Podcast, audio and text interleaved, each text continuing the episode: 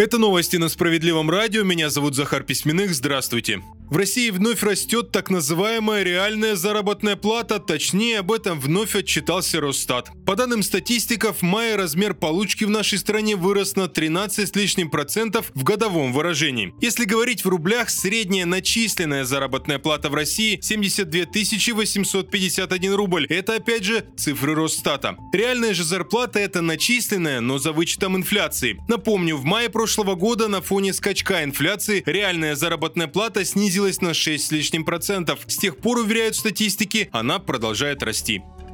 Все чиновники России должны ездить на отечественных автомобилях, речь о служебных машинах. Это слова Владимира Путина. Об этом президент заявил сегодня на встрече с руководителями предприятий обрабатывающей промышленности. По словам Путина, от чиновников продолжаются запросы на госзакупки иностранных авто. Но он считает, что, цитата, «нужно стремиться к развитию отечественных брендов, отечественных автомобилей». При этом президент подчеркнул, что полностью отказываться от импорта никто не планирует. Добавлю, это далеко не первое предложение перед пересадить всех российских чиновников на отечественные автомобили, пока реализовать эту инициативу не выходит.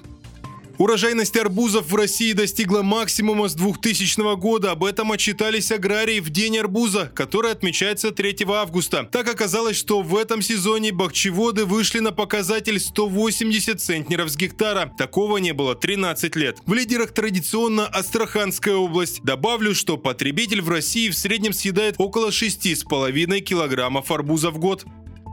Далее выпуски новости Центров защиты прав граждан 235 тысяч рублей помогли вернуть наши специалисты пенсионерки из Томска. Кроме того, помогли увеличить ее ежемесячную пенсию. Все началось с того, что Галина Николаевна вышла на заслуженный отдых, да еще и с почетным званием ветеран труда Томской области. Правда, ее удивил небольшой размер пенсии, и она решила обратиться в Центр защиты прав граждан. Наши специалисты сразу после изучения документов засомневались в правильности расчетов. Юристы Центра составили запрос в социальный фонд с просьбой разобраться в ситуации. Ответ от чиновников пришел с признанием собственной ошибки. Там неверно рассчитали трудовой стаж. После всех дополнительных уточнений Галине Николаевне увеличили пенсию на 2300 рублей. Помимо этого выплатили 235 тысяч единовременно. Это деньги за 12 лет, в течение которых ей не доплачивали пенсию. Очередная победа Центра защиты прав граждан. Напомню, наши центры работают по всей стране. В Томске ищите нас на улице Гагарина 3 3, строение 2.